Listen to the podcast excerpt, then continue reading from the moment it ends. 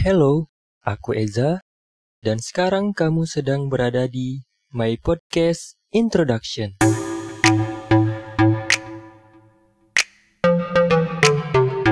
Podcast ini akan berisi tentang berbagai macam tulisan perjalanan seseorang dengan berbagai macam situasi, sudut pandang tokoh, dan perasaan.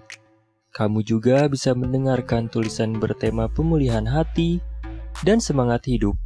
Ada banyak sekali jenis podcast yang bisa kamu dengar. Dan terima kasih kamu sudah mengklik channel ini. Untuk kamu, penulis akan selalu berusaha membuat tulisan sebaik mungkin. Dan ini adalah tentang penulis. Namanya disatukan oleh Sinta dan Rama di sebuah persemaian kaldera.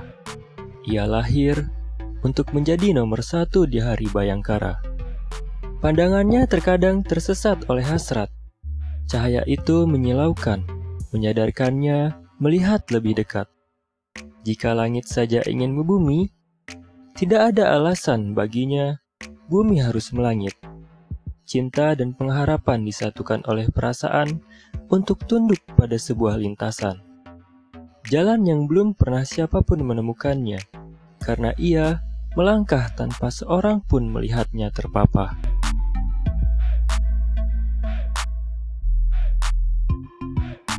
Penulis lahir di Garut tahun 1997. Ia senang sekali membaca buku sembari mendengarkan lagu beraliran folk dan klasik.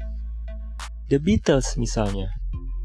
Atau jika di masa kini adalah nada-nada dari Pum Vipruit, Boy Pablo, dan Keftun.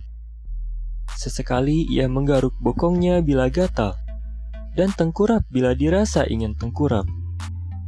Tidak suka makanan pedas dan olahan bawang dalam bentuk apa pun. Sangat suka soto dan daun kemangi. Selalu memakai jam tangan di sebelah kanan dan membawa sapu tangan ke mana pun ia pergi.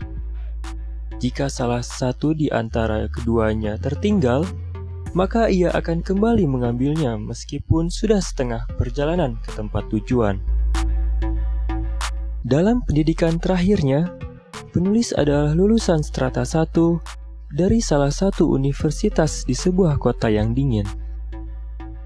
Terletak di sebelah timur Pulau Jawa, hampir seperenam hidupnya ia habiskan di kota itu.